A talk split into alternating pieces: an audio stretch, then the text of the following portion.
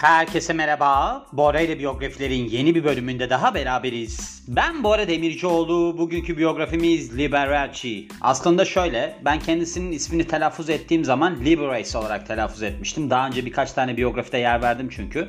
Sonra dün filmini izledim. Çok da iyi bir filmi var. Michael Douglas oynuyor, Matt Damon oynuyor başrolünde. İsmi de Liberace Behind the Candelabra adında. Eğer izlerseniz çok beğenirsiniz. Orada baktım ki Liberace diye geçiyor. Dedim ki neden Liberace demiyor da Liberace diyor. Sonra araştırmaya başladım. Annesi Polonyalıymış. Babası da aslında İtalyan olduğu için galiba telaffuz olarak Liberace diye okunuyor. Bir de emin de olamadım. Şöyle emin olamadım.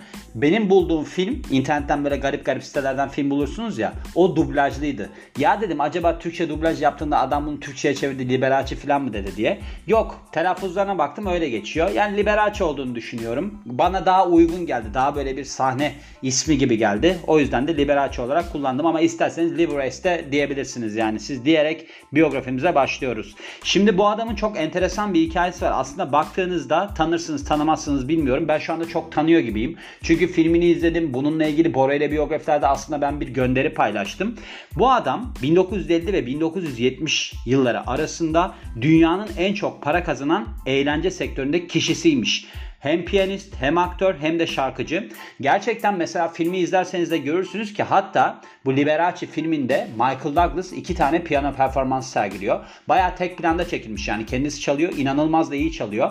Hatta Michael Douglas biyografisinde ben söylemiştim. Demiştim ki aslında demiştim bu tarz performans sergileme olaylarında Val Kilmer zirveye oturmuştur. Çünkü The Doors grubuyla alakalı olarak bir filmde oynadı yani The Doors filminde. Orada parçaları kendi seslendirdi diye. Bence Michael Douglas'ın da oradaki performansı inanılmazmış. Yani piyano çaldığı kısım. Çünkü Liberace aslında acayip iyi piyano çalan birisi. Yani çocuk dahi olarak görülüyor. 4 yaşındayken böyle hemen hemen bütün melodileri çalabiliyormuş piyanoda. Onu taklit etmiş ve bayağı iyi olmuş. Neyse bu adamın başka bir olayı var. Bora ile biyografilerde benim paylaştığım başka bir olayı var. Aslında bir ahlaksızlık hikayesi var. Şimdi Scott Thorson diye bir adam var. Yani bir çocuk var. Zaten filmde de Matt Damon oynuyor bu çocuğu. Yani filmde yaşından bahsedilmiyor çocuğun. Ama normalde tanıştıklarında bu çocuk 16 yaşında o yüzden çocuk diyorum. Liberace ise 56 yaşında. Kulisine gidiyor bu Scott Thorson denilen çocuk. Ve işte Liberace çok etkileniyor bu çocuktan filan. Filmde biraz daha detaylı anlatılmış köpek eğitmeniymiş. Köpek eğitmeni olan bu çocuk Liberace'nin de bir sürü köpeği olduğu için bir süre sonra Liberace'nin teklifiyle beraber yaşamaya başlıyor onunla. Ve Liberace aslında eşcinsel olmasına rağmen bu yönünü kadın hayranları çok fazla olduğu için saklamaya çalışan birisi.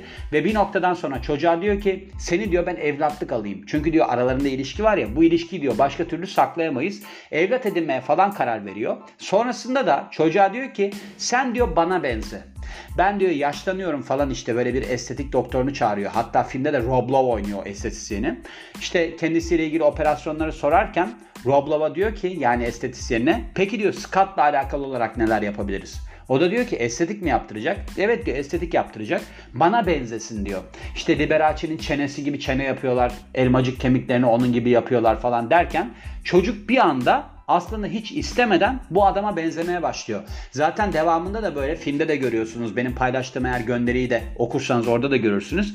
Çocuğun psikolojisi bozuluyor. Diyor ki Liberace beni diyor attı diyor kapı dışarı etti diyor. Ama diyor beni uyuşturucuya da başlattı aynı zamanda diyor. Şimdi ben bu konuyu çok anlamamıştım nasıl uyuşturucuya başlattı diye. Şöyle filmde bunu aslında şöyle anlatıyor diyebilirim.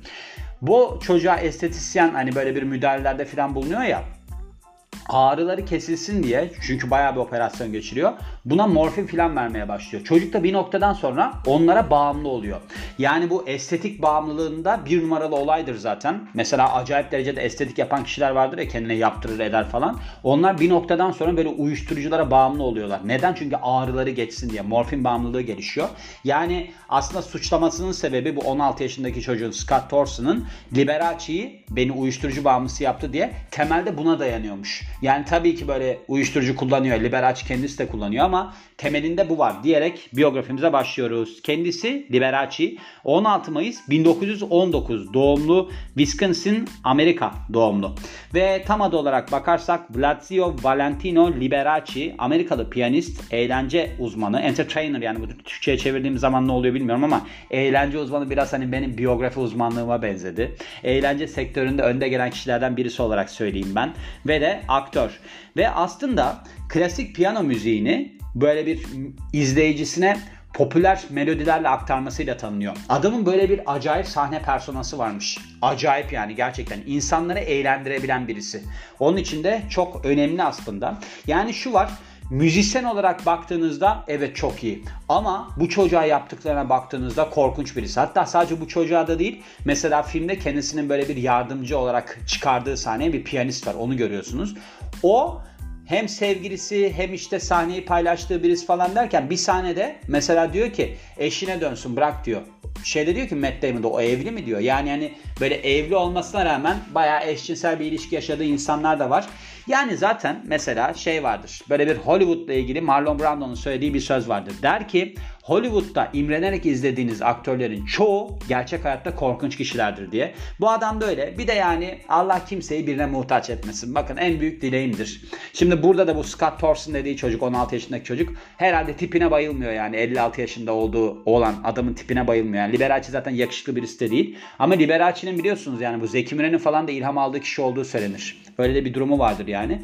Ne oluyor çocuk burada Scott Thorson? İşte bu adamın şatafatlı hayatından etkileniyor.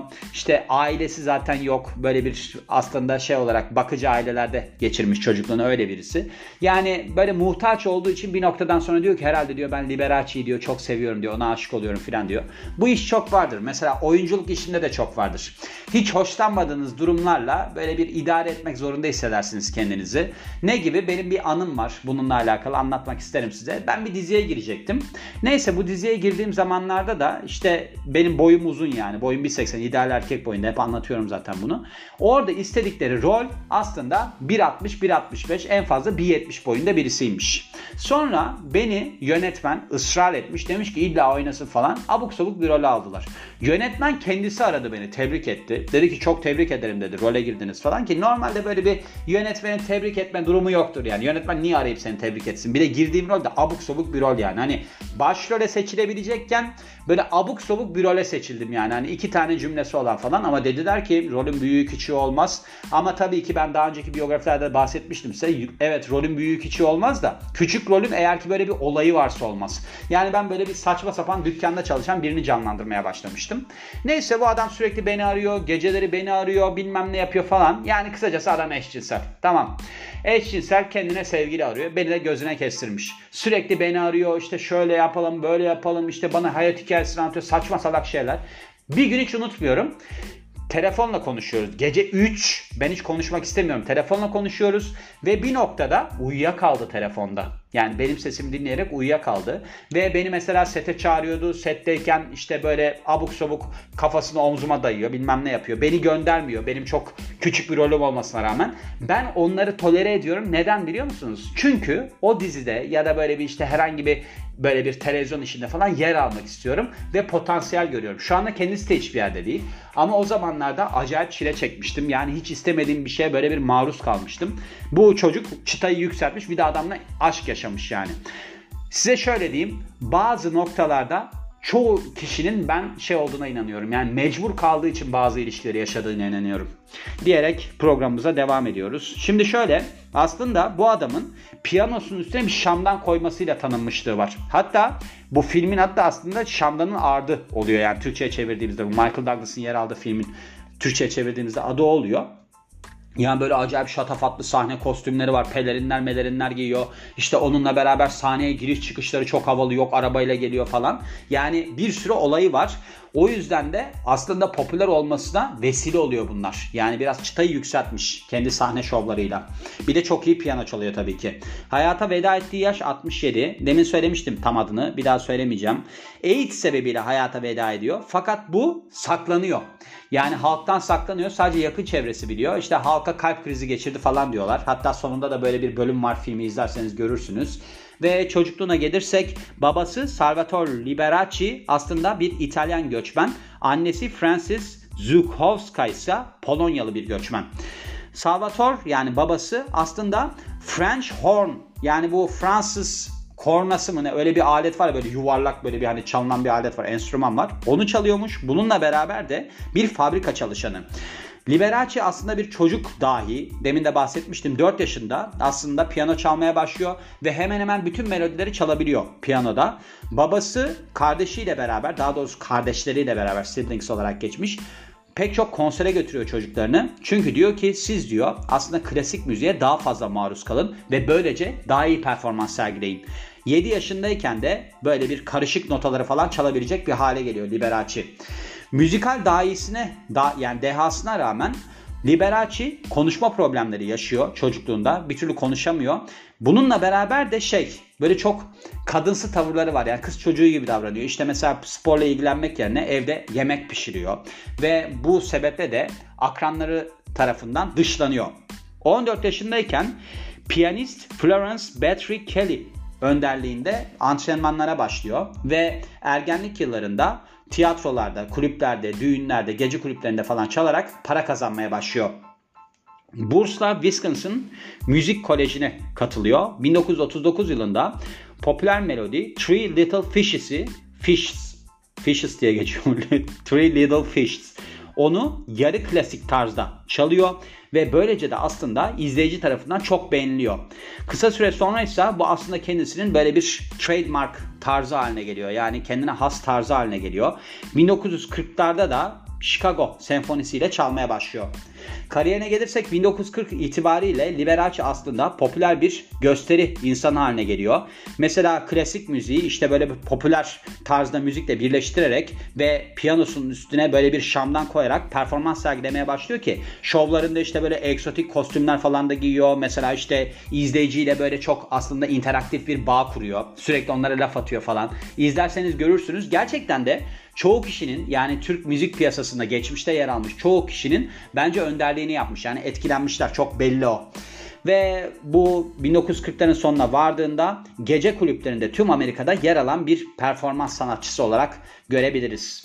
Soundies diye bir şey varmış. Şöyle Soundies 3 dakikalık bir Amerikan müzik videoları tanıtan şeymiş. Böyle bir makine gibi bir şey diyebiliriz yani. Burada anladığım kadarıyla jeton atıyorsunuz. Jeton attığınız zaman da işte sanatçının mesela müziği çalıyor falan. Siz de onu izliyorsunuz. Yani klibin böyle bir daha ticari versiyonu diyebiliriz. Müzik klibinin. Orada çok para kazanıyor 1943 yılında. Ve sonraki sene de Las Vegas'ta ilk kez sahneye çıkıyor. 1947 yılında acayip derecede ünlü olmaya başlıyor ve Los Angeles'ta gece kulüplerinde sahne almaya başlıyor ki burada mesela izleyiciler arasında Rosalind Russell, Clark Gable, Shirley Temple falan varmış. Kariyer olarak baktığımızda televizyonda ya da böyle bir sinemada kariyer yapmak istiyor. Buna çok hevesi var. Ve hani bu performansları var ya sergilediği tabii ki Hollywood'un böyle ünlü isimleriyle tanışmasına vesile oluyor. Bu adamın zaten öyle bir olayı varmış. Mesela böyle zengin insanlarla falan sosyalleşmeyi çok severmiş. Yani işini bilen birisi. Ve film çıkışını, ilk film çıkışını 1950 yılında gerçekleştiriyor. South Sea Sinner filminde. Bu da Universal'ın bir filmiymiş. Aynı zamanda Food Light Varieties 1951 yılındaki bir de Mary Murtquakes 1953 filmlerinde de böyle bir konuk oyunculuk yapıyor. Diyor ki ben radyoda yer almak istemiyorum. Çünkü böyle bir benim görüntüm yer almayacak burada. O yüzden şansımı televizyonda deneyeyim. 1952 yılında kendisinin bir şovu başlıyor. The Liberace Show. Bu Los Angeles'ta ilk kez yayınlanmış. Ardından da ulus, ulusal olarak yayınlanmaya başlamış. Bu gösteri de büyük popülerlik ediniyor ve de özellikle de kadın izleyici arasında çok popüler oluyor. 1954 yılında 138 bin dolar kazanarak tek bir performansla rekor kırıyor. Madison Square New York City'de gerçekleştirmiş bu performansını. Sonraki sene ise milyonlarca fanı olan bir sıra dışı yıldız mertebesine ulaşıyor. Yani işte bu kazandığı paralarla zaten acayip bir ev yapıyor kendisine. Böyle piyano konseptli bir ev yapıyor. Hatta filmini izlerseniz bu Liberace filmini izlerseniz Michael Douglas'ın orada işte Matt Damon'a evini tanırken bir sürü piyanosundan falan bahsediyor. Hiçbirinde çalmadım filan diyor yani öyle de bir durumu var. Ama tema olarak bakarsak eve piyano temalı bir ev yani. 1955 yılında Warner Bros. kendisiyle bir sözleşme imzalıyor film için. Sincerely Yours 1955 yılındaki. Ancak film hiç başarılı olamayınca bu sefer Warner Bros. kendisiyle orijinalde iki filmlik bir sözleşme imzalamasına rağmen bunu feshediyor. Diyor ki yok diyor biz diyor seninle bir Hollywood planı içerisinde değiliz. 1956 yılı aslında çok Liberace için verimli bir yıl. Mesela Elvis Presley ile sahneyi paylaşıyor. Aynı zamanda bir uluslararası konser gerçekleştiriyor Havana, Küba'da ve sonraki sene de Avrupa turnesine çıkıyor. Televizyon şovlarında yer alıyor. Mesela The Ed Sullivan Show'da, The Ford Show'da ve bunun gibi şovlarda yer alıyor. Ve sonrasında 1958 yılında aslında Liberace Show yayından kaldırılıyor. Çünkü neden? Popülerliği düşmeye başlıyor. Yani öyle bir durumdan dolayı bu şovuna yer vermiyorlar daha fazla. Sonrasında işte bu Sincerely Yours diye bir şey var ya. Ya aslında burada şovunu şey yapmıyorlar ne derler tam olarak da kaldırmıyorlar. Yani bunu ben başka yerden de bakmıştım şimdi onu da ekleyeyim. Şöyle biraz yenilenmeye gidiyor denilebilir yani şovu biraz değiştiriyor. Bu nerede yaşanmıştı? Mesela Beyaz Show'da da yaşanmıştı bu. Beyaz Show popülerliğini yitirdikten sonra böyle karakterler falan eklemişti ya. Tabi görmedim ben burada ama herhalde şey oluyor. Yani biraz daha bir şeyler eklerim falan diyor. Onun için böyle biraz yenilemeye gidiyor yani. Şimdi bu hani Sincerely Yours diye bir tane filmde Warner Bros'la sözleşme imzalamıştı sonra da film tutmamıştı ya. Onun fiyaskonun ardından iki tane filmde cameo rolde yer alıyor. Yani nedir cameo rol? Böyle bir görünüyor. Ünlü birinin görünmesi diyebiliriz yani. When the Boys Meet the Girls 1965 yılında bir de The Loved One 1966 yılında. Televizyon dizilerinde görünmeye devam ediyor. Mesela Batman'de yer almış 1966 yılında. Burada ikili bir roldeymiş. Hem konser piyanisti hem de bir gangster rolünde. Sonrasında ise Here's, Here's Lucy 1970 yılında, Koyak 1978 yılında bir de The Muppet Show 1978 yılında yer aldığı işler. Bu Koyak da galiba Koyak ya da Kojak bilmiyorum. Şeydi galiba bu Chupa Chups var ya lollipoplar. Onun yer aldığı bir televizyon dizisiydi diye hatırlıyorum. Burada şöyle oluyor. Chupa Chups şekerlerini üreticisi şey yapmaya çalışıyor. O normalde İspanyol çıkışlı bir firma. İşte Amerikan aslında şeyine sokmaya çalışıyor, pazarına sokmaya çalışıyor. Bu Kojak denilen televizyon dizisinde de böyle bir dedektiflik mi, polisiye mi öyle bir hikaye ve şey oluyor işte insanlar sigara karşıtı kampanyalarda yer alıyorlar o sıralarda. Ve bu Kojak'ta işte dedektifin lollipop emmesi sağlanıyor. Yani Chupa Chups diyor ki lollipop emsin. Böyle diyorlar işte sonunda bu sigara içmiyor, lollipop içiyor gibi bir şeye getiriyorlar. Böyle bir reklam kampanyasına dönüştürüyorlar bu işi. Ve 1970'ler 80'lerde kendisinin şovları yani Liberace'nin şovları Las Vegas'ta büyük ticari başarılar elde etmeye devam ediyor. Eksotik kostümleri işte sahne dekorasyonlarıyla falan haftada 300 bin dolar kazanmaya başlıyor. 1977 yılında Liberace Foundation for the Performing and Creative Arts'ı kuruyor. Bu da aslında böyle bir müzisyenlere yani böyle bir durum olmayan müzisyenlere destek amacı güdüyor.